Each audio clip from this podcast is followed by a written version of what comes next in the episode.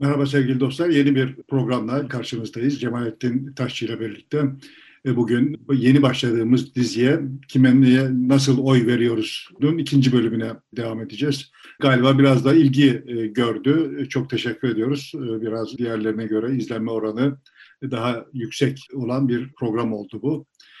Evet, kime neden oy veriyoruz herhalde ilgi çeken bir konu oldu. İnsanların önümüzdeki süreçte oy verme konusunda tereddütleri var galiba. Herhangi bir partiyi içlerini sindirerek oy verme durumunda değiller.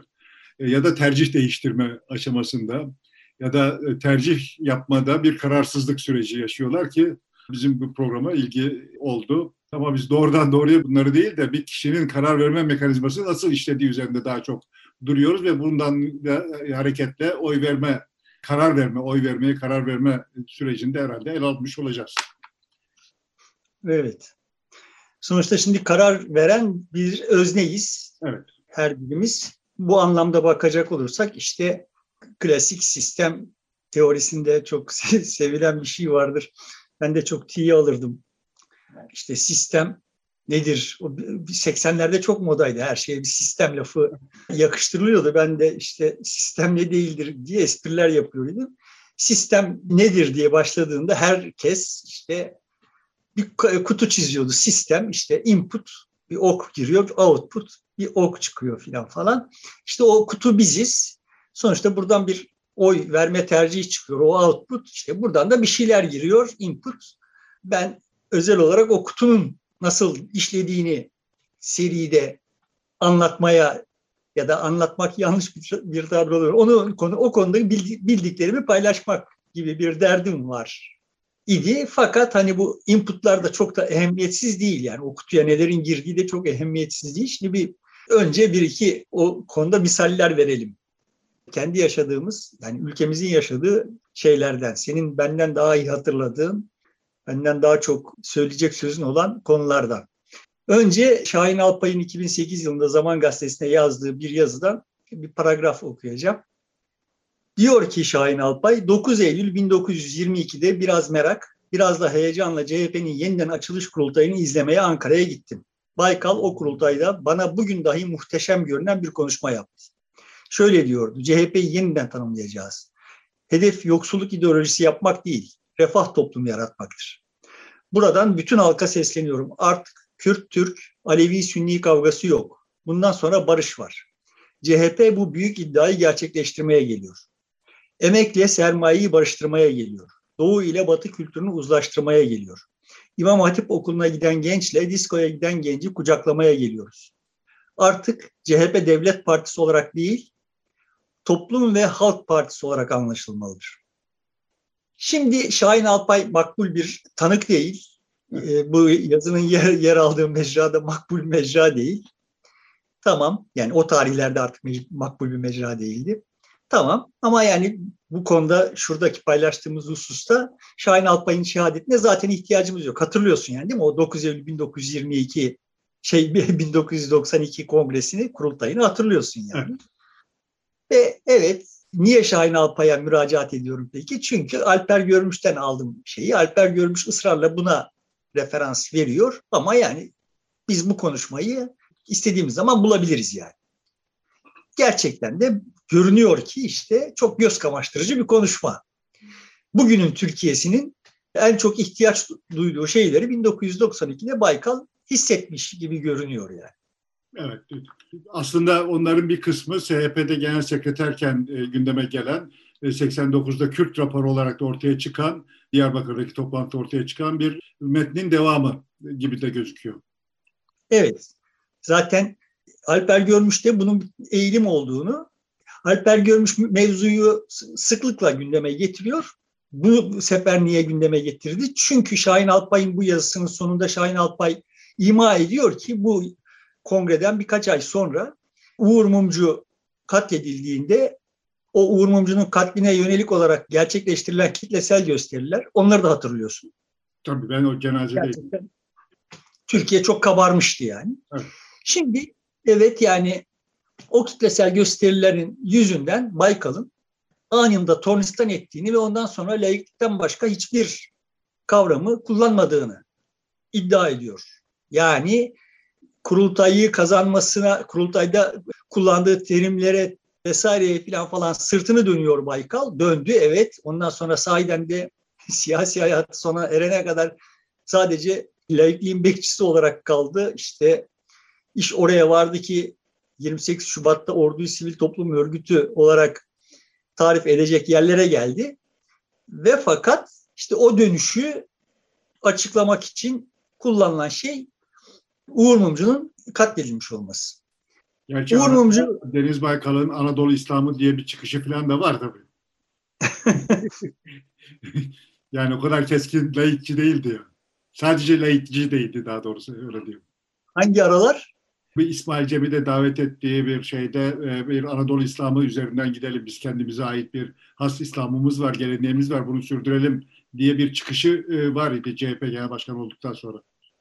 Tamam yani sonuçta yine İslam'la bir problemi var. Yani yeni bir İslam alternatif bir İslam, ikame bir İslam yaratacak. Yani sıkıntı evet, durmadan İslam. İslam'ı geleneğini sürdürelim anlamında söylüyordu. Evet.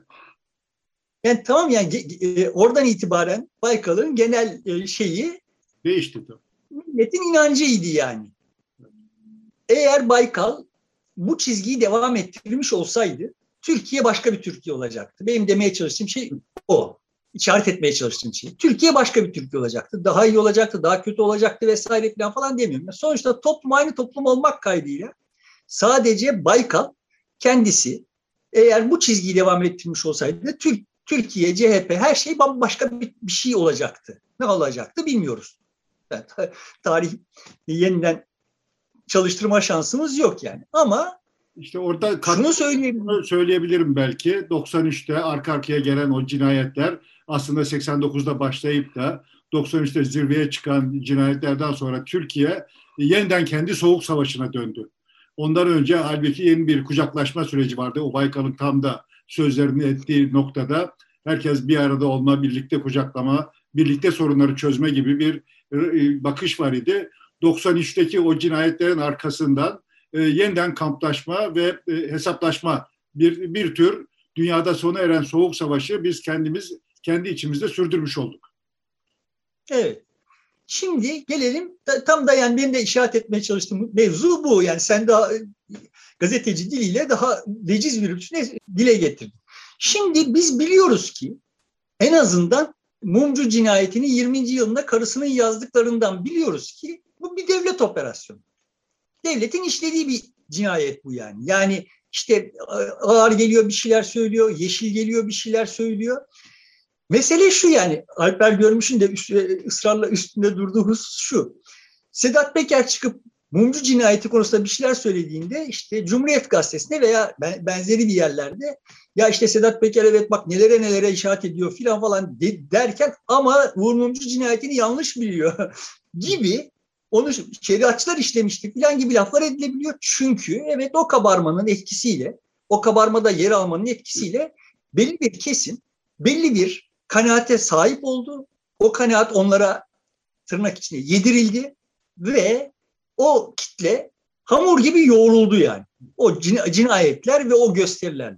Orada bir şey daha söyleyeyim. Uğur Mumcu'nun cenazesi e, biz tabii gazeteciler olarak birinci çeperdeydik. En yakındaydık tabutun. E, sonuna kadar da orada gittik. E, çok büyük katılım var idi. Türkiye'nin pek çok yerinden insanlar geldi.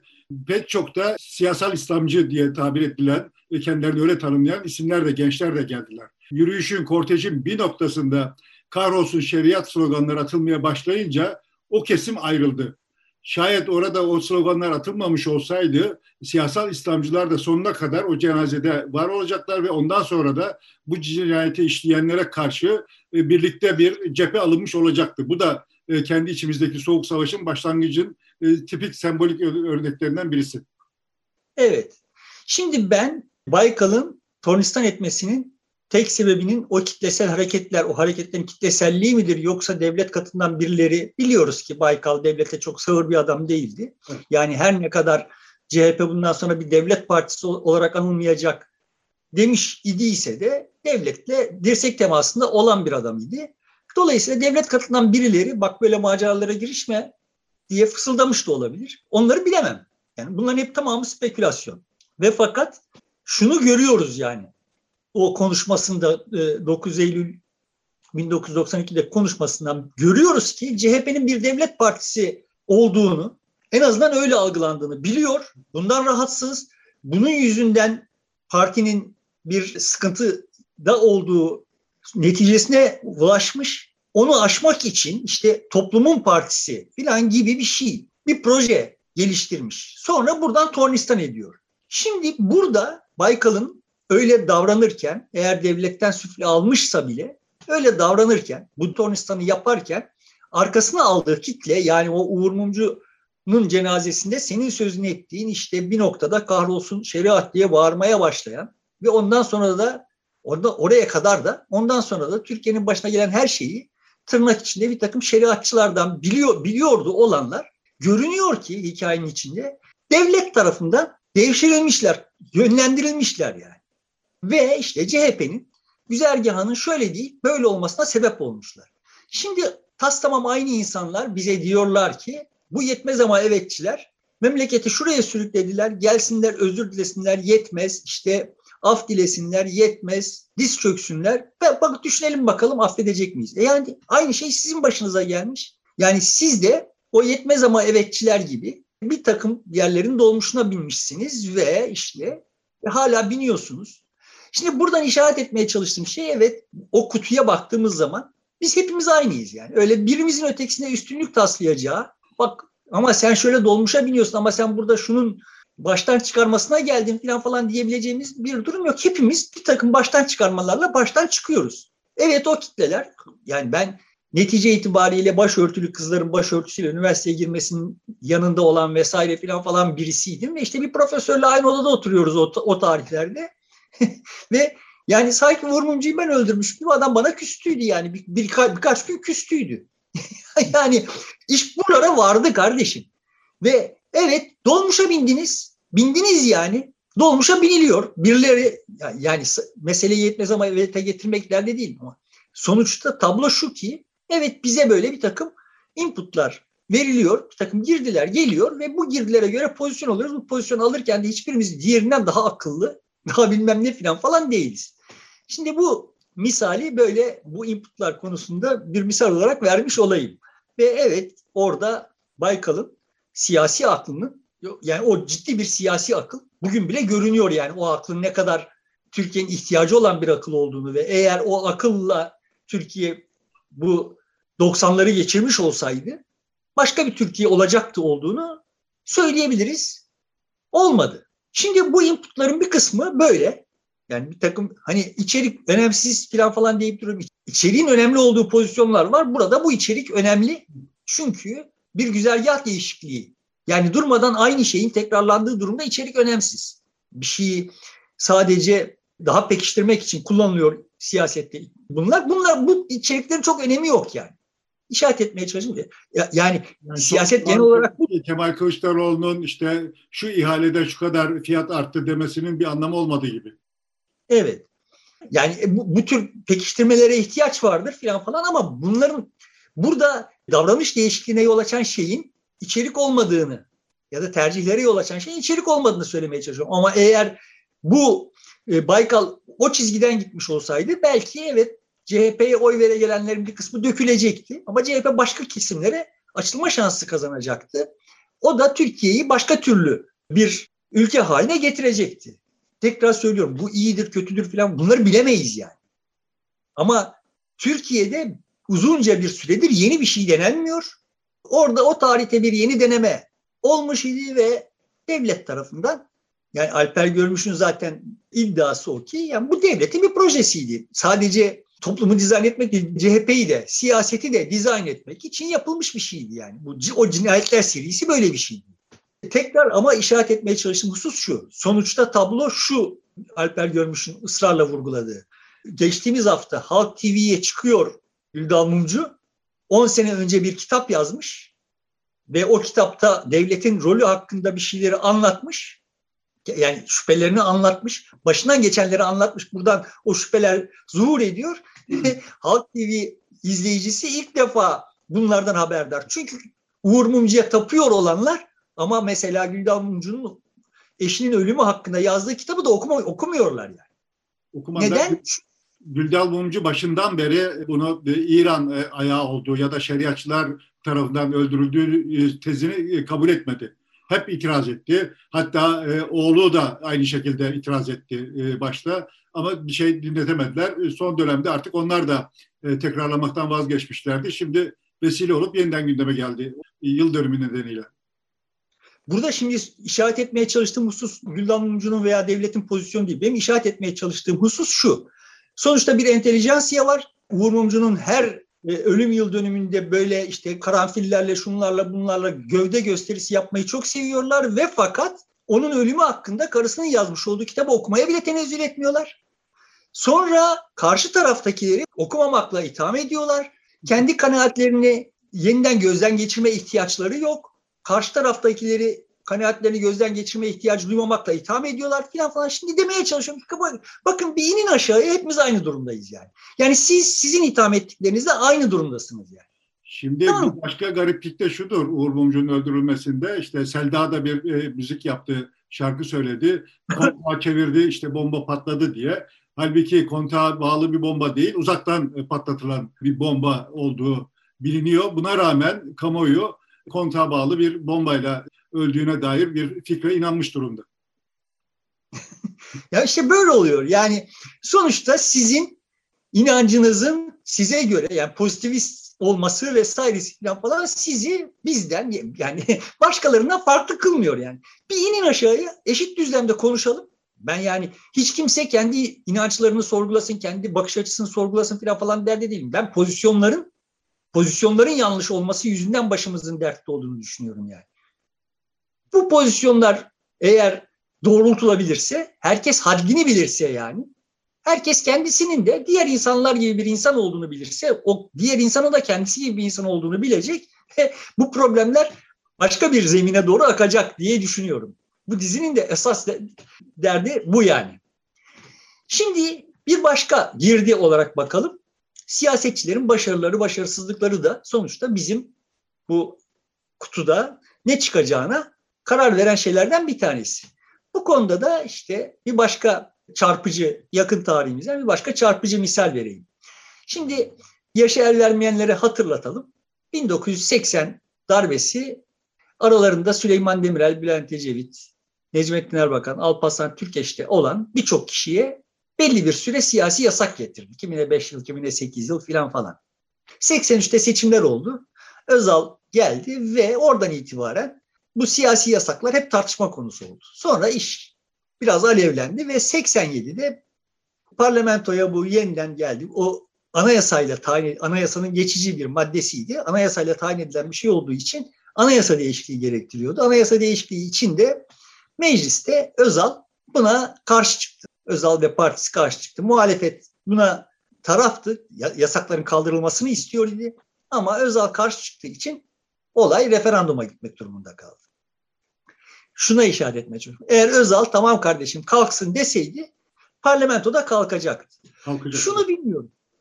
Ben Şunu bilmiyorum. Ben izledim o dönemi evet öyleydi. Sen benden iyi hatırlayabilirsin. Yani Özal şundan korkmuş olabilir mi? Yani e, Evren hala Cumhurbaşkanı. Evren'in yaptığı anayasanın bir maddesi değiştirilecek. Evren ne pozisyon almıştı o tarihlerde çok iyi hatırlamıyorum.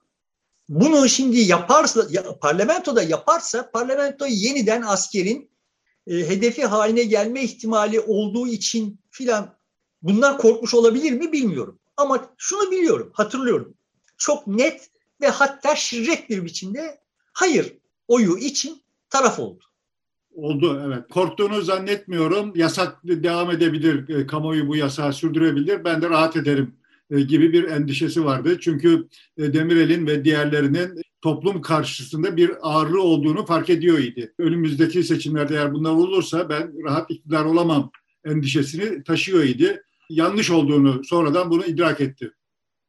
Evet ben de oraya getireceğim yani. Sonuçta Eylül'ün kaçıydı? Referandum oldu ve referandum sonuçları açıklanmadan ama muhtemelen Özal'ın elinde sonuçlar varken Özal erken seçime gitti. İki buçuk ay sonra Türkiye erken seçime gitti yani. Referandum yine o günleri hatırlamayanlara hatırlatayım 50-50 bitti. Yani arada böyle 25 bin kişi mi ne fark vardı yani. Çok cüzi bir rakam evet. Şimdi aradan zaman geçtikten sonra hem Özal hem Demirel şunu söylediler. Yani Demirel dedi ki eğer orada benim bizim yasağımızı Özal kaldırsaydı bizim siyasi hayatımız bitmişti. Evet, aynen. Yani, siyasi macera çok daha zor olurdu. Özal da dedi ki evet biz orada biz kaldırsaydık olay böyle gelişmeyecekti. Yani demek ki neymiş? Sonuçta Özal'ın yaptığı hata o kutulara girdiğinde başka türlü bir takım sonuçların çıkmasına yol açmış. Bu çok anlaşılmaz bir şey değil. Ben Süleyman Demirel'le çok muhatap oldum. Süleyman Demirel'e Özal'dan her böyle hani mültefit bir hükmüne söz ettiğimde hemen yani içinde bir iltifat barındırma ihtimali olan bir laf ettiğimde hemen bizim müsteşar derdi ve rahatlardı yani. Şimdi oraya kadar evet o referanduma kadar ve ondan sonrasında da Özal Süleyman Demirel için bizim müsteşar oldu. Yani ben başbakan iken bu adam müsteşardı kardeşim. Tamam tablo bu. Evet, aynen. Eğer, eğer orada Özal Demirel'in yasağını kaldıran adam olsaydı Demirel'e siyasi siyaset yapma hakkını bahşeden, lütfeden adam olarak Demirel'in üstüne çıkacak. Yani artık Demirel ile Özal arasındaki ilişki başbakan müsteşar ilişkisi olmaktan çıkacak. Lütufta bulunan ve bu lütuftan yararlanan haline gelecek. Şimdi bu tür olaylar mühim şeylerdir. Yani hani şimdi Özal'ın yaptığı hata şöyle bir sonuç doğurmadı. Ha Özal burada bu yasakların kaldırılmasına karşı çıktı. O halde ben de onu cezalandırayım diye olmadı yani olay. Bunlar dolaylı olarak ama o pozisyonları tayin eden şeyler olduğu için bir input olarak bizim davranışlarımızı değiştirirler. Şimdi biz durmadan böyle verili yani doğrudan sonuç doğuran ya daha doğrusu eylemlerle sonuçlar arasında böyle çok kestirme bağlantılar kuruyoruz. Olaylar öyle olmuyor. Hiçbirimiz için öyle değil yani. Şimdi bu mevzuyu kapatmadan şunu hatırlatayım. O tarihleri hatırlamayanlar için. Sonuçta referandum 50-50 bitti. Peki iki buçuk ay sonra seçim oldu. Sen şimdi diyelim ki Mars'tan gelmiş birisin. Bir tabloya bakıyorsun şimdi. Bir ülke var. Bu ülkede yasakların kaldırılmasını isteyenler bir tarafta, istemeyen sadece iktidar partisi var ve referandum 50-50 bitmiş. İki buçuk ay sonra da seçime gidiliyor. İktidar partisi seçime giriyor. O yasakları kaldırılmış olanlar da seçime giriyor. Ne beklersin iki buçuk ay sonra iktidar partisi buradan ne kadar oy alır? Normalde 50 alması lazım değil mi? Yani, yani düz ayak baktığın zaman 50 beklersin yani. Ne aldı? 34. Yani bir 16 puan var ki Özal'a oy vermeyecek olduğu halde yasakların kalkmasına karşıymış. Yani bu anlaşılır bir şey. O dönemleri yaşayanlar anlarlar yani hatırlarlar. Ben Çünkü, o süreci çok yakından izledim. Mitinglerine de katıldım. Hem Demirel'in hem Özal'ın.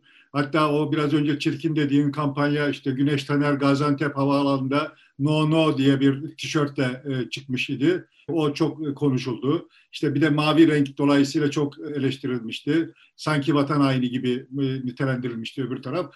Ama e, şey gösteriyordu zaten, mitingler gösteriyordu. Toplumun bu yasaklardan yana olmadığını ifade ediyordu.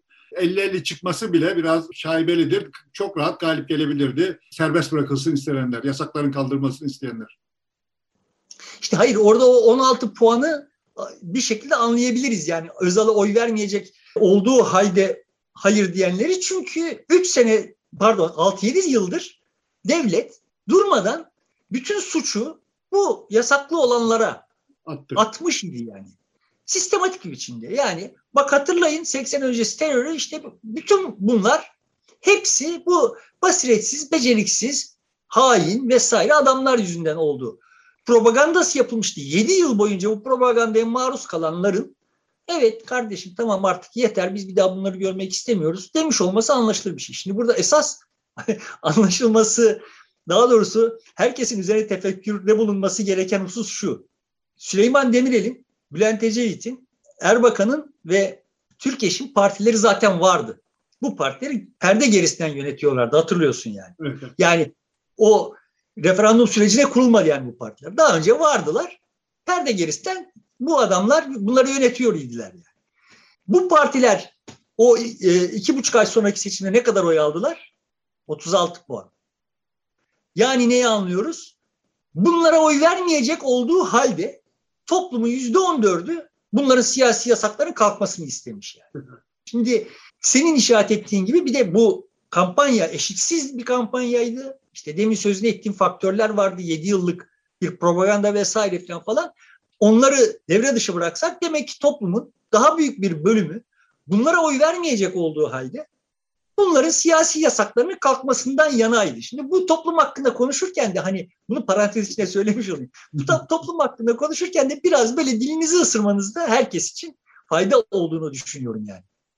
Şimdi çok alakasız görünecek bir hikayeyle başlayıp sınırları da bir çizeyim izin verirsen.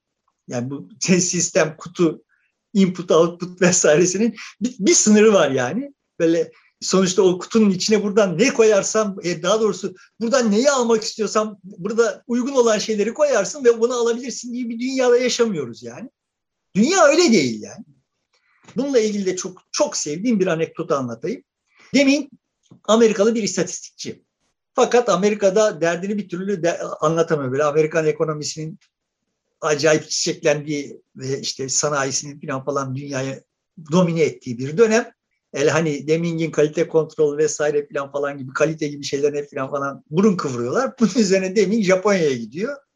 Japonya'da onu çok e, iştiyakla karşılıyorlar. Japon malları o tarihlerde işte şey hani bugünkü Çin malı, dünkü Çin malı statüsünde.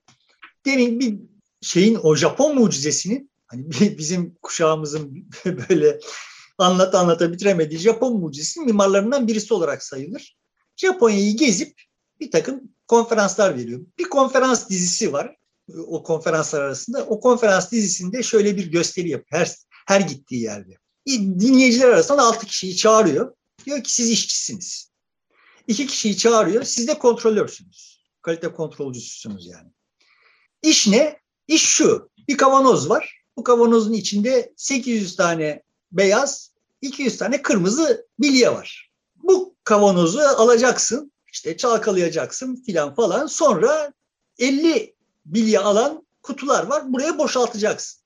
Senden istenen en çok iki tane kırmızı olacak şeyde. 50'lik kutuda en çok iki tane kırmızı olacak. Şimdi şunu yapıyor yani her seferinde. Bak şöyle tutacaksın, bak şöyle tutarsan daha iyi olur filan diye eğitim yapıyor. Derdini anlatıyor güzelce, babacan bir biçimde filan falan. Sonra döküyor adam filan işte birinci şey işçi kontrolörü çağırıyor. Bak bakalım diyor işte sayıyor kontrolör. Diyor ki işte 11 kırmızı var. Sen diyor ne biçim adamsın, ne kas kafalı adamsın, sana söylemedik mi bak en çok iki olacak diye bir şey beceremedin sen ne biçim adamsın filan falan azarlıyor, bağırıyor, çağırıyor. İkinciyi çağırıyor, ikinci geliyor. O da aynı işi yapıyor. Kontrolörü çağırıyor. Bu arada her seferinde bağırıyor. Kontrolörler bağımsızdır, onlara kimse karışamaz falan böyle. Yaptığınız iş kutsal bir iş filan böyle şeyler, jestler, ritüeller gani yani. Neyse sayıyor kontrolör. Kaç? Sekiz. Bak görüyor musun diyor ilkine. Daha iyisi yapılabiliyormuş sen beceremedin. İşte ötekine dönüyor. Bak sen de yaptığın iş iyi değil ama hani biraz uğraşırsan başarabileceksin falan filan. Neyse altısı bunu yapıyor. Sonra bir daha başlıyorlar.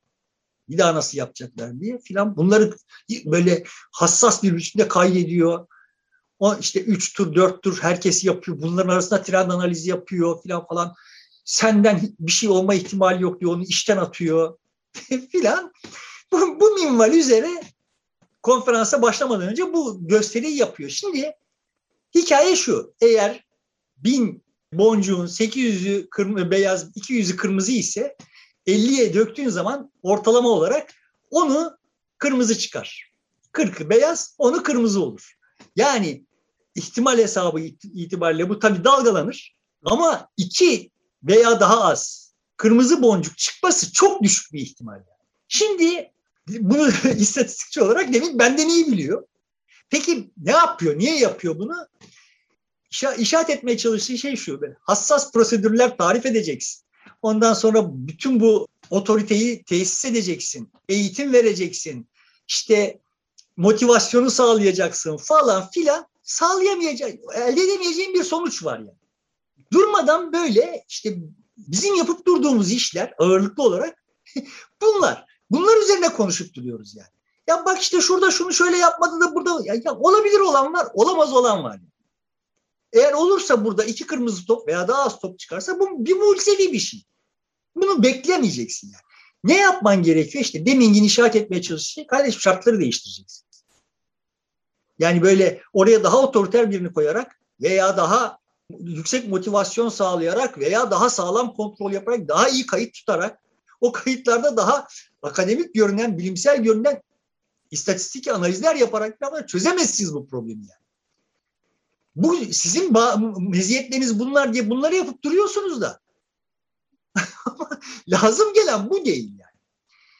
Buradan yine e, benim hep hedefimde olan kitleye şöyle bir gönderme yapayım.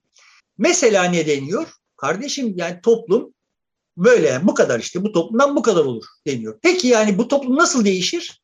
Ama bak işte şehirli olursa yani şehirde görüyoruz ki şehirler taşraya kıyasla daha makul tercihlerde bulunuyorlar. E peki yani öyleyse şehirleştirelim o zaman. Ama şehirleştirme bize de karşısınız. Orada tarım vizesi açıyorsunuz.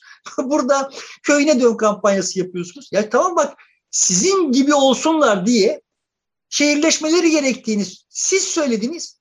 Ama şehirleşmelerinden de siz rahatsızsınız. Peki başka ne şey var? Okumaları lazım.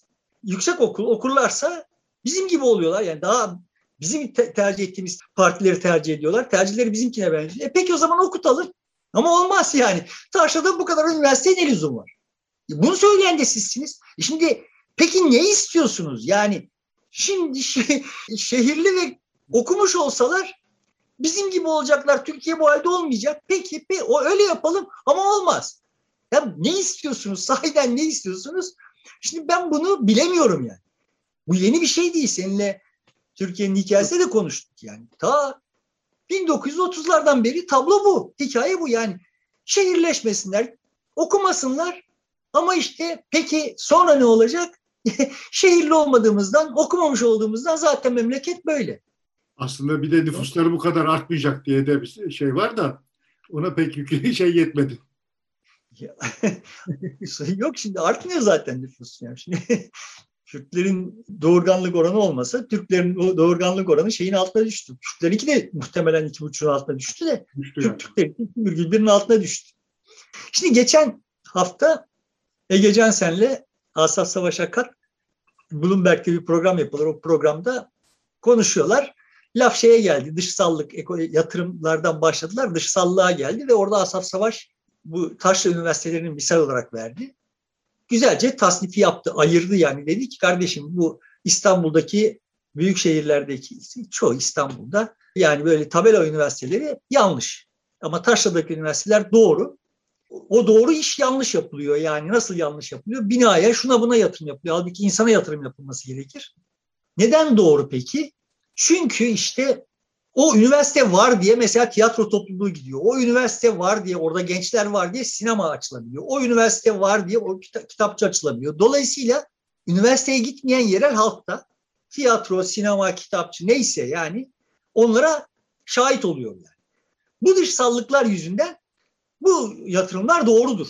Yani bu yatırımların maliyet hesabı ile bunlar hakkında hüküm veremeyiz falan falan dedi. Ve Ege Cansen itiraz etti. Ben çok şaşırdım yani ben Ege Cansen'in buna itiraz edebileceğini ihtimal vermiyordum.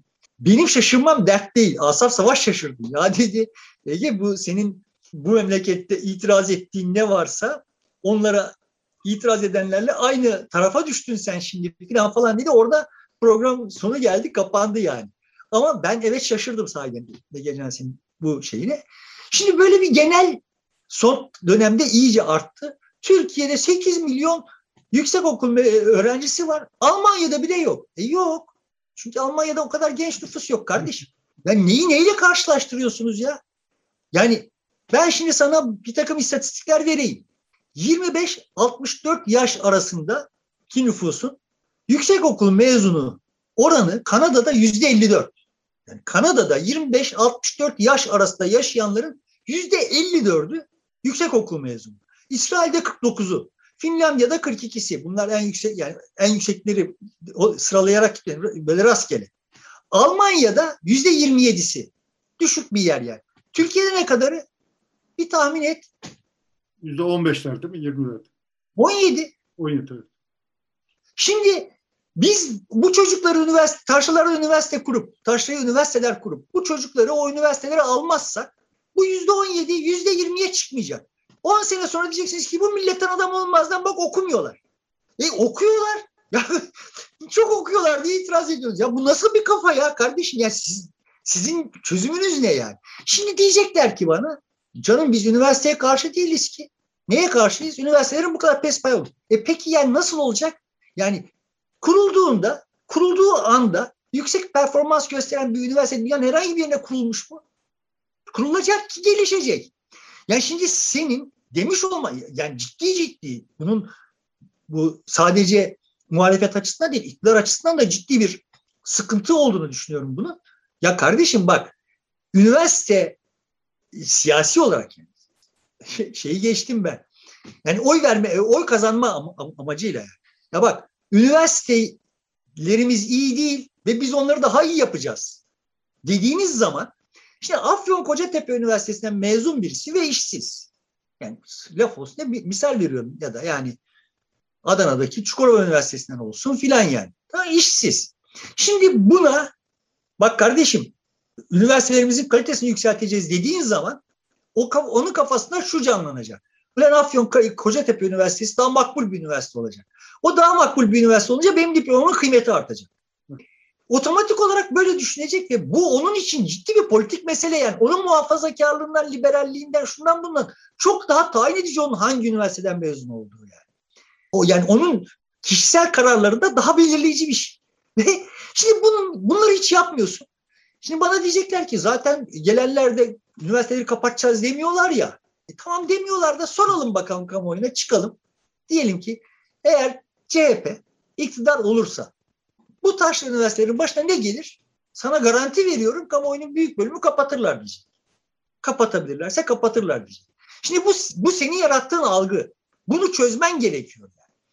Senin çözmen gerekiyor. Ve senin ısrarlı bir biçimde ya evet bu toplum daha iyi eğitilmeli, daha iyi eğitime ihtiyacı var. Toplumun iyi eğitim görmek için harcadığı çaba ve bunun için yaptığı fedakarlık çok göz yaşartıcı vesaire deyip iltifatlar ederek bunun üzerinden gitmen lazım. Sen bana tarım lisesi açıyorsun. Yani üniversiteye gitmesin. Tarım lisesinden mezun ol, babasının çiftçiliğinde çalışsın diye tarım lisesi açıyorsun. Sonra kamuoyu yani o Afyon Kocatepe, Kocatepe'den mezun olan adam ha bunlar iktidara gelirlerse var olan üniversiteleri de kapatacaklar diye düşünüyor. Sonra niye böyle davranıyor diye başlıyorsun bağırmaya yani. Şimdi üniversiteyi kapatacağın bir devamı da o üniversiteden mezun olan, olanları da işten çıkaracaklar. Önce onları işten çıkaracaklara kadar gider. Yani yok öyle bir şey öyle bir hesap yapmasalar bile yani sonuçta aşağılanacaklarını o üniversiteden mezun oldukları için aşağılanacak zaten aşağılanıyorlar. Ve bu aşağılanmanın süreceğini falan falan düşünüyor, düşünürler yani. Şimdi işin mezunlar açısından olay böyle. Bir de sayı ciddi miktarda öğrenci var ya. Ve bu öğrenciler herkesten iyi biliyorlar ki aldıkları eğitimin kalitesi bu dünyaya hazırlanmak için yeterli değil. Ve onlar sana garanti veririm ki üniversitelerinin daha iyi olması için çok kolaylıkla yığınla proje üretebilirler. Şöyle olsa daha iyi olacak falan diye. Bunların duymak isteyeceği şeyleri söyleyin. o öğrenciler ister muhafazakar olsun, ister sosyalist olsun, ister milliyetçi olsun. Sizin peşinizden gidecek.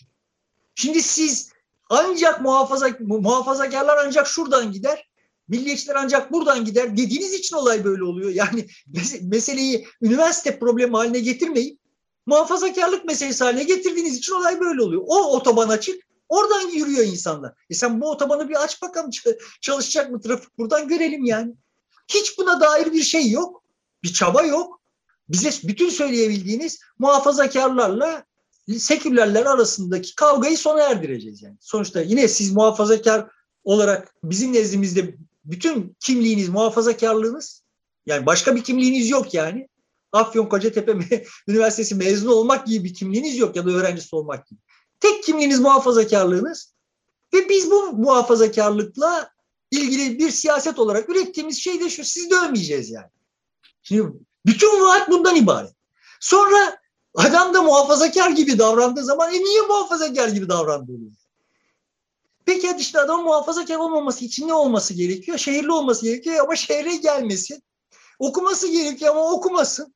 Yani sahiden ne istiyor, isteniyor? Ben hakikaten bilmiyorum yani. Aslında biliyorum. Bir süredir bu sonuca vardım. Aslında artık zaten bir çözüm aranmıyor yani. O Afyon Kocatepe Üniversitesi mezunundan bir tık yukarıda olmaya durmadan siyaset tarafından dayak yemeyi göze alarak razılar. Yani kendi tenhalarında çekilecekler. Ben Afyon Kocatepe mezunu değilim yani. Ben işte İstanbul bilmem ne mezunuyum. Beni onlarla karıştırmayın. Demekten başka bir tatmin şeyleri kalmadı. Ve bu bu çok acıklı bir durum ya.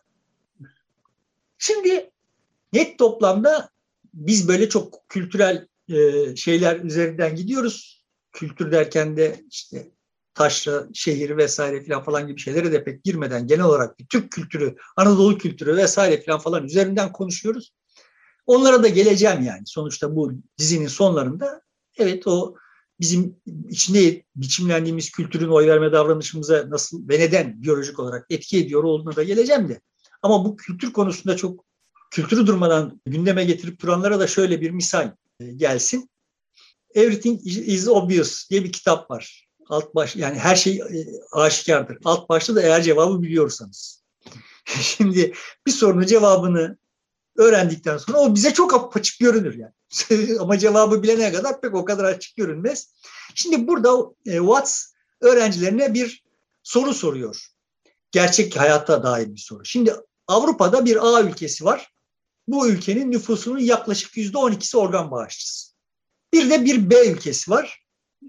Onun nüfusunun yüzde 99,9'u organ bağışçısı. Bu iki ülkenin arasındaki fark nedir? Nereden kaynaklanıyor? Bu kadar ciddi organ bağışı farkı oluyor. 12'ye yüzde yüz yani. Nereden kaynaklanıyordur? Şimdi e, Watson şeyi öğrencileri işte kültür vesaire filan falan gibi bir takım gerekçeler saymış. Ben de reklamcılık öğrencilerine iletişimde reklamcılık bölümünde öğrencilere bunu sordum. Aralarından birkaç kişi işte o %99,9 alanda çok daha başarılı reklam kampanyaları yapılmış olabileceğinden filan söz etti ama genel olarak herkesin üzerine mutabık kaldığı şey ikisinin arasında kültür farkı var. Yani birisi son derece muhafazakar, öteki çok liberal. Birisinde işte çok insanlar çok dindar, ötekisinde daha seküler. Yani dindarlar organ bağışına işte bedenin bütünlüğü bozuluyor diye falan falan karşı çıkabilirler ama işte seküler olanların böyle kaygıları olmaz. Şimdi işin enteresan tarafı bu ülkelerin ikisi Avrupa'da birbirine kültürel olarak en yakın olan iki ülke. Birisi Almanya, birisi Avusturya. Peki hangisi Almanya'dır? Almanca konuşulan coğrafyada, coğrafyanın köylüleri Avusturyalılar. Daha az gelişmiş, daha düşük eğitim seviyesi, cart, vesaire filan falan Almanya'ya kıyas. %99,9 olan Avusturya. Neden? Son derece basit bir sebebi var. Avusturya'da eğer aksine bir beyanda bulunmazsan organ bağışçısısın. Almanya'da aksine bir beyanda bulunmazsan organ bağışçısı değilsin. Organ bağışçısı olman için beyanda bulunman gerekiyor. Avusturya'da organlarını bağışlamadığını söylemen için beyanda bulunman gerekiyor. Yani evet kültürel fark var mı var vesaire filan falan. Evet yani işte insanlar dindar dindar oldukları için organ bağışına da karşı yani organlarının bağışlanmasından da çok hoşlanmıyor olabilirler vesaire falan. Ama lütfedip gidip kardeşim ben organların bağışlanmasını istemiyorum diyen yüzde 0,1 yani. Davranışları kültürle açıklarken böyle çok dilimizi ısırmamız gerekiyor. Yani sonuçta evet adam memnun olmayabilir. Ama ne kadar memnun değilmiş? Gidip de beyanda bulunmaya tenezzül etmeyecek. Etmesine yetmiyor yani memnuniyetsizliği. Kuralı değiştirdiğin zaman bir yılın davranış değişiyor. Şimdi sen böyle muhafazakar Orada solcu bilmem şurada milliyetçi falan diyor. Adam milliyetçi mi milliyetçi yani. Ama mesela ne kadar milliyetçi bunu bilmiyoruz yani. Böyle bir beyan gerektiği zaman bir şey için beyan gerektiği zaman işte yarım saatini ayırmayı göze alacak kadar milliyetçi mi ölçsek belki değil. Kimisi var 20 gün beklemesi gerekse bekleyebilir o kadar milliyetçidir. Ama kimisi var yarım saatini bile buna feda etmeyebilir. E sen şimdi bunların ikisi de milliyetçi diyorsun yani. İkisi de milliyetçi ve milliyetçi. Ama milliyetçilikler arasındaki farklar gitti güme. Orada çok ciddi bir fark var. Ve durmadan bunlar üzerinden konuşuyorsun. Şimdi bu mevzu temel isnat hatası diye bir kavramla açıklanıyor. Kavramın Wikipedia'daki tanımı şöyle. Başkalarının davranışlarını açıklarken mizaç yani kişilik özellikleri, ahlaki değerleri ve inançları gibi etkenlerin rolünü abartma hali. Bu temel isnat hatası. Duruma bağlı yani ekonomik zorluklar, toplumsal baskı, yoksunluk, çevre koşulları gibi faktörleri de azımsama, bunları küçümseme eğilim. Şimdi sonuçta böyle bu mizaçlar üzerinden ve sadece bunları hesaba katan bir siyaset düzenimiz var. Halbuki biz o kutular olarak yani o onların çok dışında gündelik hayatlar yaşıyoruz. Çok o onların çok dışındaki hayatların içinden süzülüp geliyoruz. Oralarda biçimleniyoruz ve durmadan ama bu faktörler üzerinden konuşuluyor, yazılıyor, çiziliyor. Çünkü bunu biliyoruz. Şimdi e, biz bunu biliyoruz, bunu yapıyoruz, problem çözülmüyor. Sonra da bir suçlu arandığı zaman buluyoruz. Herkes elimizin altında kim varsa bunu buluyor yani. Kendimizde bulacak değiliz ya suçu. Başkasını da aramak, bulmak da kolay. Şimdi bir misal kendi derdime gelen, gelmek için ağır ağır şık misallerden bir tanesi Chip ve Dan Heath'in Switch diye bir kitapları var. Bu kitapta kullandıkları bir misal var. Sinemaya giren seyircilere, sinema salonuna giren seyircilere patlamış mısır kutuları veriliyor. Yani kutu içine patlamış mısır veriliyor ama özel olarak bunlar yavan, bayat, lezzetsiz yani. Ve kimsenin bitiremeyeceği kadar büyük bir kova içinde veriliyor patlamış mısırlar. Bir gruba işte bir, bir boy kova ama büyük yani. Aynı mısırlar bir başka gruba daha büyük kova içinde veriliyor. Sonra işte sinemaya giriyorlar. Mısırlarını yiyor herkes. Çıkışta da herkesin kovasını topluyorlar. Kim ne kadar yemiş bunu ölçecekler. Ölçüyorlar.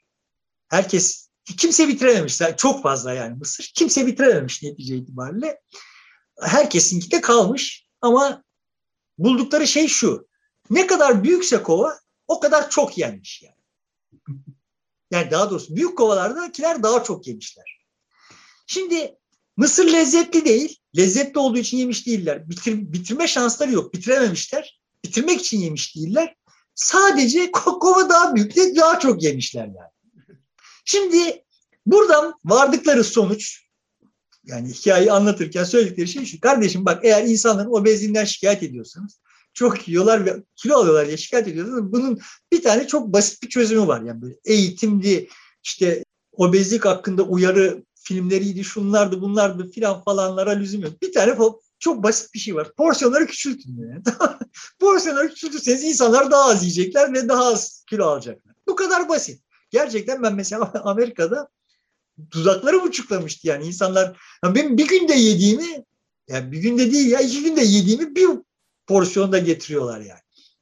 Porsiyonları küçültün ve bütün bu problem çözülecek diyor. Şimdi benim bütün bu hikayelere başlarken falan falan aslında beni kışkırtıyor olan şeyler bunlar olmuştu yani.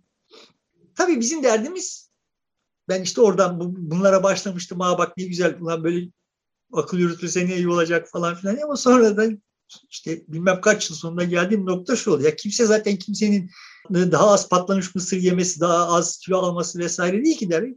Herkesin derdi ötekini dövmek yani. O işte daha şartlar daha iyi olsun değil yani. Onu ben eğiteyim. ben ondan yukarıda olayım yani. Onun daha az yemesini sağlamak için gereken e, eğitim faaliyeti. O eğitimle ancak olur. Ve onu da ben veririm. Ben eğiten tarafta olayım. Dolayısıyla benim ona bir üstünlüğüm olsun yani. Hikayemiz böyle bir şey. Bu elinin altındaki ilk açıklamaya yani işte zaten şunlar suçludur açıklaması. Benimki, benimki de benzer bir şey. Ben de işte görüldüğü gibi işte devlet suçludur. Devlete e, uyup Uğur Mumcu cinayetinde böyle kabaranlar suçludur vesaire falan falan. Bana bir şey sorulduğunda bak şu şurada şöyle bir şey olmuş dediğinde kafadan ilk aklıma gelen şey devlet suçludur. Devletin suçlu olmadığına dair delil gerekiyor benim. Yeniden ya da meseleyi ya da entelijansiya suçludur. Evet. Onun suçsuzluğunu ispatlayacak delil olursa ancak İkna yeniden düşünmeye başlayabilirim. Şimdi benzer şekilde de başkaları da toplum suçludur diyor ve toplumun suçsuz olduğunu ispatlamanın yolu yok yani. yani. Çünkü toplum dediğin şey muğlak bir özne ve işte orada birisi yere tükürüyor mesela. İşte tamam bak görüyorsun bu toplumdan lan milyonlarcası tükürmüyor yani. Orada birisi tükürmüş. Şimdi orada problem çözmenin yolu yok artık. Dolayısıyla bu da kendi kendisini besliyor. Şimdi buna da Kahneman, Sunstein ve Kur'an, e, Timur Kur'an bu Kur'an yani. Bunlara atfen diyor ki bu erişilebilirlik çağı. Yani ilk elinin altına elini attığında ilk eline gelen şey neyse açıklama o açıklama artık kendi kendisi başka benzerlerini tek, tetikliye tetikliye kendi kendisine üretir. Ve pratikte de olay böyle oluyor. Bu muhafazakarlık işte efendime söyleyeyim solculuk vesaire filan falan gibi kavramlar da böyle e, erişilebilir olduğu için hemen elin altında olduğu için bunu kullanıyorsun. O, o kendi karşılığını yaratıyor vesaire. Bu hususta kendi yaptığım bir araştırmadan araştırma hatırlatayım. Daha önce söz etmiştim diye hatırlıyorum. 95 veya 96 idi. Bir araştırma yaptım ve işte yani o tarihlerde bu işleri yapmak zorunda kaldım ve merak ediyorum. Yani çünkü şöyle sonuçlar bulmuşum daha önceki araştırmalarda. Yani işte dindarlık evet ben de herkesin kullandığı parametrelerle iş yapmaya çalışıyorum. İşte dindarlık bir şey falan ama şimdi lan Edirne'deki Refah Partili Malatya'daki CHP'den daha çok içki içiyor. Yani Malatya'daki içmiyor mesela Edirne'deki içiyor yani Refah Partili ve fakat işte namaz kılmıyor. Öteki beş vakit namazını kılıyor. Ya bu iş şimdi dindarlık desek dindarlığı neyle ölçeceğiz yani? Bu açıklamıyor yani mevzuyu.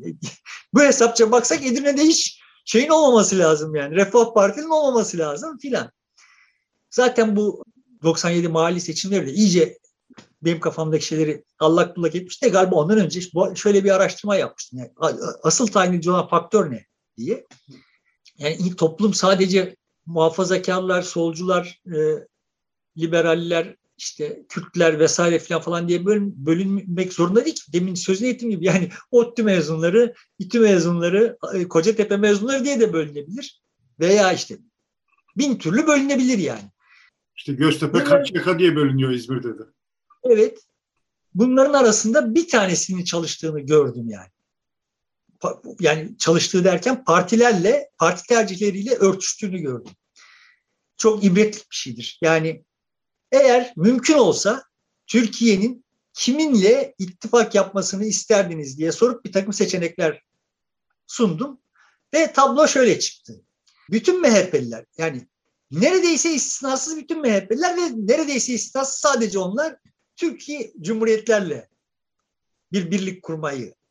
Bütün refe, refahlar ve neredeyse sadece onlar İslam coğrafyasıyla Edirne'deki içki içen, namaz kılmayan adamın da Refah Partisi'ne oy vermesinin arkasındaki temel motivasyon Türkiye'nin ancak İslam coğrafyasının lideri olarak ya işte onun bir parçası olarak bu dünyaya dünyada ayakta kalabileceği kanaati yani. Doğru yollular Avrupa Birliği ile ana vatanlılar Amerika ile birlik kurmak hayali ya mümkün olsa. CHP'liler Japonya ile DSP'liler kimseyle. Şimdi bu o kadar böyle tayin edici bir şey bölmüş ki bu yapılsa benzer bir sonuç çıkar mı bilmiyorum işin hakçısı ama o tarihte böyle o kadar berrak bir biçimde ortaya çıkıyor. Toplum böyle de bölünebilir kardeş. Yani bak kiminle Türkiye'nin kiminle ittifak kurmasını istiyorsunuz dediğinizde toplum birbirinden ayrışıyor ve böyle de bölünebilir. Veya ben işte orada sormuştum. Bir yıl sonraki bin lira için bugün kaç lirayı gözden çıkarabilirsin? Kimisi 20 lirayı bile gözden çıkarmıyordu. Kimisi 900 lirayı gözden çıkarmıştı. O onun ekonomik durumu, ekonominin geleceğine dair beklentileri vesairesi filan falanlarla dolayısıyla şimdi toplum ekonomiye duyduğu güven itibariyle de parsellenebilir. Ve bütün bunlar politik. Muhafazakarlıktan daha politik bütün bunlar. Şimdi bu parselasyonu yapmadan sen yaptığın parselasyonun içinde kalsınlar diye uğraşıyorsun insanlar kalıyorlar. Ondan sonra diyorsun ki bu insanlarla ne yapacağız? Yani, ya sen başka türlü bir siyaset üretmedin ki. Ürettiğin siyaset sadece bunun üzerinden. Toplumu okurken sadece bunun üzerinden okuyorsun. Yani toplum diyelim ki herhangi bir fert yeşil giymiş, kel, kilolu ve kısa boylu. Sen şimdi bunu sadece yeşil giymişine bakıyorsun ama adam kellerle de bir arada. ve o kellerin bir kısmı uzun boylu, bir kısmı kırmızı giyinmiş filan yani. E sen sadece bunu görüyorsun. Sonra sadece gördüğün şey itibariyle bunun gerçeklik olduğu vehmiyle bir şeyler yapıyorsun. Yaptıklarınız karşılığını aldığın zaman da ama neden böyle oldu? Toplum yüzünden. Gelelim şimdi son şeye. Nasim Nikolas Talep Siyah Kuğu'da, Black Swan'da şeyi hatırlatıyor yani. Bu Saddam Hüseyin yakalandığında sabahleyin Amerika Birleşik Devletleri'nde devlet bonoları yükseliyor. İnternet medyası manşet atıyor. Yani gazetelerin internet şeyleri manşet atıyor. Efendim işte Saddam Hüseyin yakalandığı için bonolar yükseliyor filan diye bir manşet atıyorlar. Öğleden sonra düşüyor bonoların değerleri ve aynı gazeteler yani tas tamam aynı gazeteler öğleden sonra Saddam Hüseyin yakalandığı için bonolar düşüyor diye manşet atıyor. Şimdi bunu Kahneman hatırlatıyor. Nasim Nikolas Talep'ten bu alıntıyı yapıp diyor ki yani aşikar yani o günün en önemli olayı Saddam Hüseyin'in yakalanması. Ve fakat görünüyor ki bunun Amerikan bonolarının yükselişiyle ve düşüşüyle bir alakası yok. Çünkü bunun her ikisini açıklıyor ise hiçbirini açıklamıyor demektir yani. Diyor. Dolayısıyla aslında buradaki durum ne? Arada bir bağlantı yok. Ama arada bir bağlantı olmaması da bizim zihnimizin hani benim bu dizi boyunca teşrif masasına yatırmaya çalıştım. O zihnimizin işleyişle konforunu bozuyor. Yani ya kardeşim bak şimdi burada e, Saddam Hüseyin yakalanmış. Dolayısıyla ve ben, evet bu şimdi çok mühim bir şey. İçinde yaşadığımız dönem itibariyle, şu ruh durumu itibariyle çok mühim, çok tayin edici bir şey.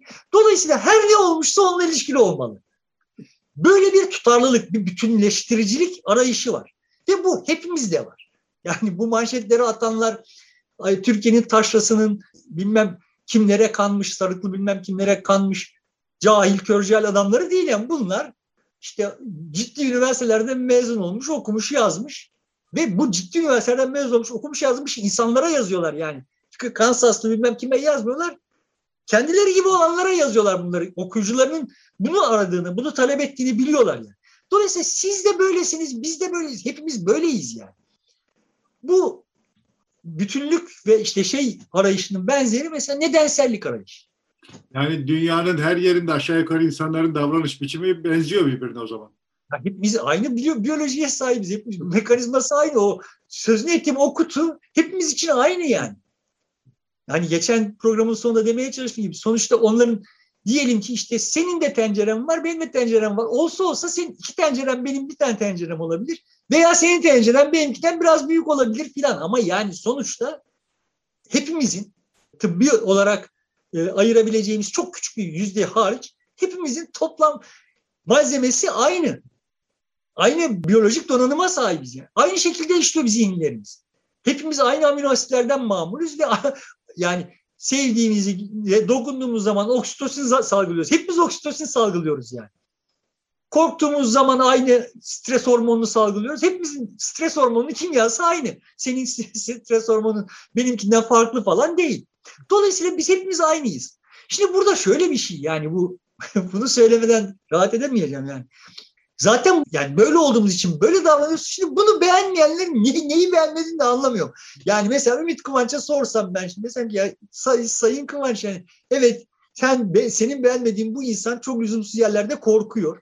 Çok abuk sabuk şeyler, ümitler besliyor. Şurada manasız bir yere heyecanlanıyor. Böyle olmaması lazım. Sen bize bir insan tasarla deseydin Nasıl bir insan tasarlayacaktı? Yani bilmiyorum yani. Neye yaslanarak? Referansı ne olacak? Ya biz buyuz kardeş. Ve bu olduğumuz için bir evrim e, sürecinde hayatta kalmışız. Eğer sizin beğenmediğiniz özelliklerimiz olmasaydı evrim sürecinde hayatta kalamayacaktık. Yani Steve Jobs'a bir insan dizayn ettirmiş olsaydınız eminim ki evet yani o eksiksiz fazlasız bir insan dizayn edecekti. Mesele şu o insan hayatta kalmayacak. Ya bizim hayatta kalmamız için böyle olmamız gerekiyormuş ve böyle olmuşuz yani. Ya bunu beğenmemeyi insanın böyle işte şurada ümitlenilir mi, burada korkulur mu, burada bundan nefret edilir mi? yani Böyle oluyor bu işte. Böyle olduğumuz için hayatta kalmışız yani. Şimdi bu donanımın temel şeylerinden bir tanesi bu bütünlük, tutarlılık arayışı. Bir tanesi de nedensellik. Böyle olur olmaz nedensel ilişkiler kurmaya çok teşneyiz. Bunu defalarca geleceğim yani. O çok şık misallerinden bir tanesi şimdi vereyim. Belçikalı Michel diye bir adam ta 1945'te bir yani o çok erken bu mevzuya takmış kafayı. 1945'te bir deney yapmış. Yani bir çizgi film var. Çizgi filmde bir tane karton kare var. Yani animasyon var çizgi film değil mi? Bir karton kare var. Şimdi o karton kare böyle animasyon boyunca hareket ediyor. Görüyorsun ya kare, karton o yani. Tamam mı? Hareket ediyor. Sonra bir başka kartona geliyor ve orada duruyor. Öteki hareket etmeye başlıyor.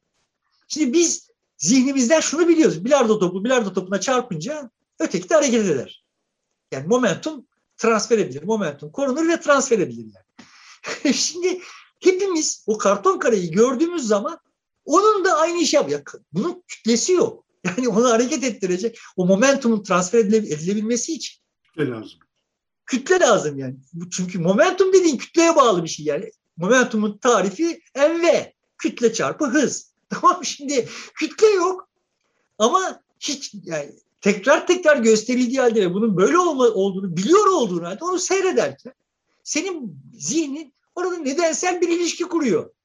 Bu buna vurdu, o bunu harekete geçirdi. Ya öyle bir şey olmuyor. Bak, bak dünyada her şey öyle birbirine nedensel. Hani o Saddam'ın şeyi gibi yani yakalanmasıyla Amerikan babaları arasında bir ilişki olmayabiliyor yani. Veya insanların mizaçlarıyla oy verme tercihleri arasında sizin zannettiğiniz gibi en azından bir ilişki olmayabiliyor. Yani Net toplamda. 12 Eylül sonrası Evren dedi ki MDP'yi seçeceğiz. Gitti millet Özal'ı seçti. Orada bir nedensel ilişki var. Orada sana katılmıyorum. Evren gösterdiği için HDP'ye gitmeyip ha tamam demek ki Evren bunu gösterirse bizim ötekine gitmemiz lazım deyip millet ana vatana gitti yani. Çok nedensel bir ilişki var orada. Şimdi bugünü kapatmadan önce geçen programa başladığımız yere bağlayayım yani. Heyd'in kitabında başlamıştık. Onun omurgasından başlayacağız diye. Şimdi Heyd diyor ki Platon'dan itibaren insanlık insana bakışında şöyle bir dualiteye müracaat etti. İnsanın işte aşağılık bir bedeni bile yüksek bir ruhu var ve işte bu ruh bu bedene katlanmak zorunda ama aslında işte insanın görevi o yüksek ruhunun gerektirdiğini gerektirdiği şekilde yaşamak, onun gerektirdiklerini yapmak, alçak bedi zevklerden uzak durmak vesaire falan filan de işte bu tasnifin varsayımı şu yani insan beyni düşünmek içindir. Ve işi budur. Bunu da iyi yapar.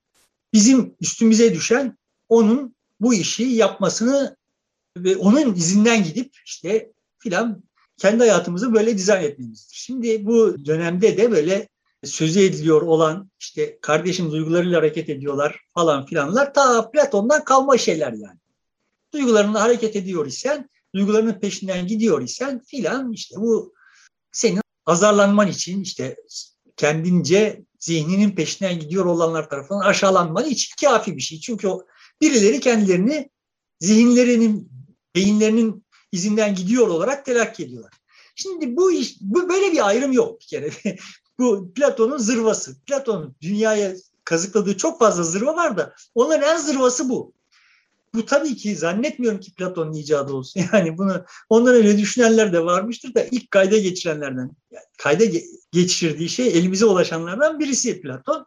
Ama sonrasında da bu çok yani Descartes'in de kullandığı şey kabahatlarıyla bu uzun uzun bunun üzerinden gidiyor Heyt. Yani ben de böyle başlamıştım yola diye işte oradan Kant'a geliyoruz filan falan.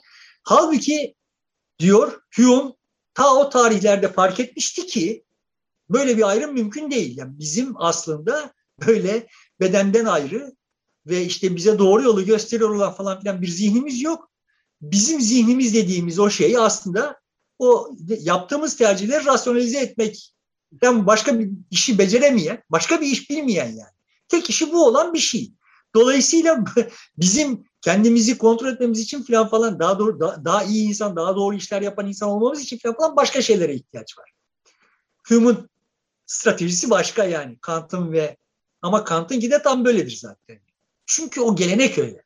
Ama o gelenek işte bugün devam ediyor. Bu böyle hani aklın alabileceği en ahmakça bir kavramlaştırma. Bir kere Damasio mesela hani bunu zaten muhtelif çeşitlerde biliyoruz ama en somut bir biçimde yani Damasio'nun Descartes'in yanılgısında o da kitabın ortasında bir yerde. Ben kitabı okumaya başladığımda Damasio'nun derdini anladığımda yanlış koymuş kitabın adını. Platon'un yanılgısı koyması gerekirdi diye kendi kendime düşünürken küt diye karşıma Platon'un yanılgısı diye bir bölüm çıktı.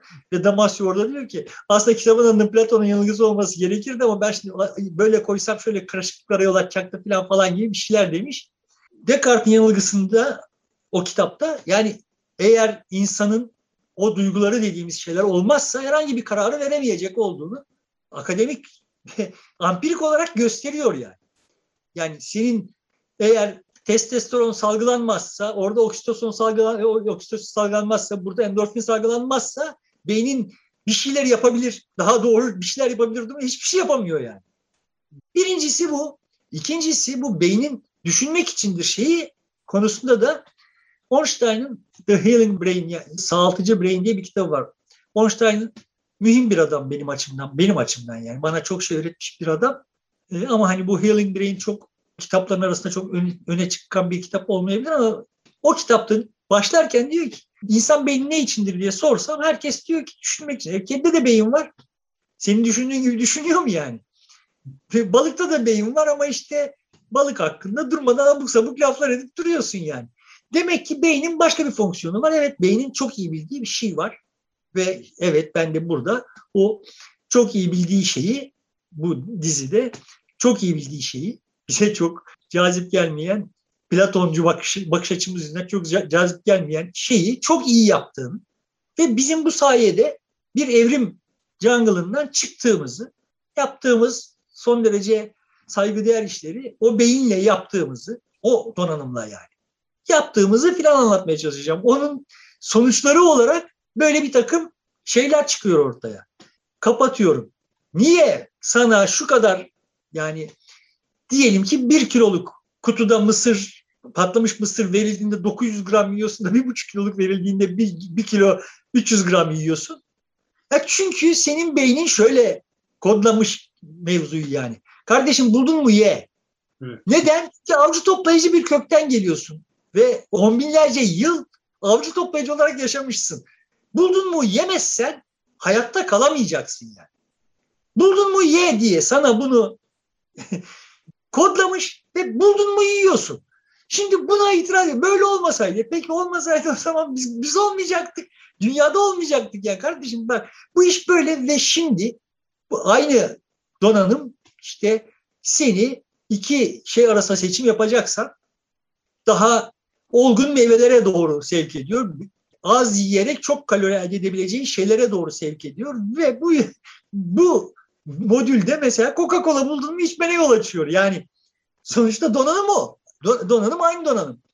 Ama bugünkü dünyada bu donanıma neyin sunuluyor olduğu yani hani geçen programın sonundaki benzetmeyle yapacak olursak tencere bu, tava bu filan falan ama şimdi buna tereyağı mı sunuldu, margarin mi sunuldu vesaire bu değişiyor. Yapabileceğin iş yani bütün kontrol değişkenlerin bundan ibaret. bunları değiştirebilirsin. İnsanları, insanların bağlantılarını falan falan değiştirmeye kalkmak, onlara böyle eğiterek bir şeyler çözmeye kalkmak falan yanlış yani.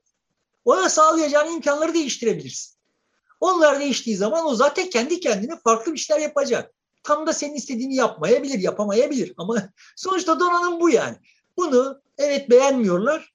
Ben de ona itiraz ediyoruz. Yani insan... Hayır çaresiz kalıyorum.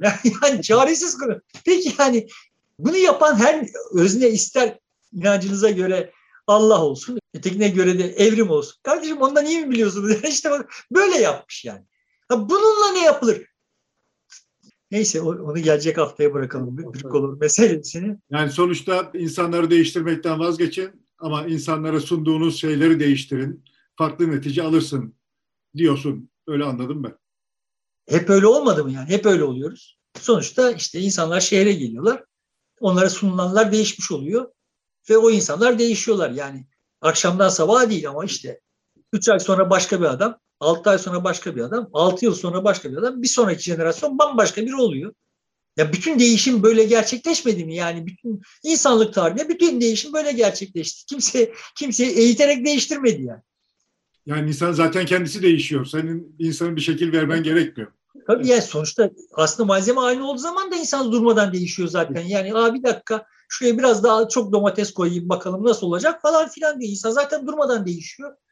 Bu değişimi malzemesini ço- çoğaltırsan, değiştirirsen vesaire falan, falan insanların daha çok olabilirliği olursa hep birlikte daha sağlıklı, daha şenlikli, İliç'in tabiriyle öyle kullanalım, şenlikli bir gelecek hayali kurabiliriz. Ama sen şimdi ille yok ben şenlikli bir gelecek istemiyorum. Benim eğiteceğim, insanları benim eğiteceğim bir dünya istiyorum dediğin zaman iş orada çamura saplanıyor ve orada da yok ben ben senin eğitimine tabi tutulmayacağım diyenler seninle dövüşmeye başlıyorlar. Sonra da ama bak beni dövüyorlar diyorsun. Şimdi yani sizin dövüşmeniz bizim benim işime gelmiyor. Ben çünkü ne ses ondanım ne bundanım yani. Ama çok gürültü yapıyorlar. Yani hepimizin hayatını karartıyorlar. Ya bir dakika bir sakin olun bak şimdi filan diyelim bu program dizisinde. Biz de sakin olup programı burada bitirelim istersen. Sevgili dostlar e, burada bitiriyoruz. İlginize çok teşekkür ederiz. Cumartesi haftaya bakışta görüşmek üzere. Hoşçakalın.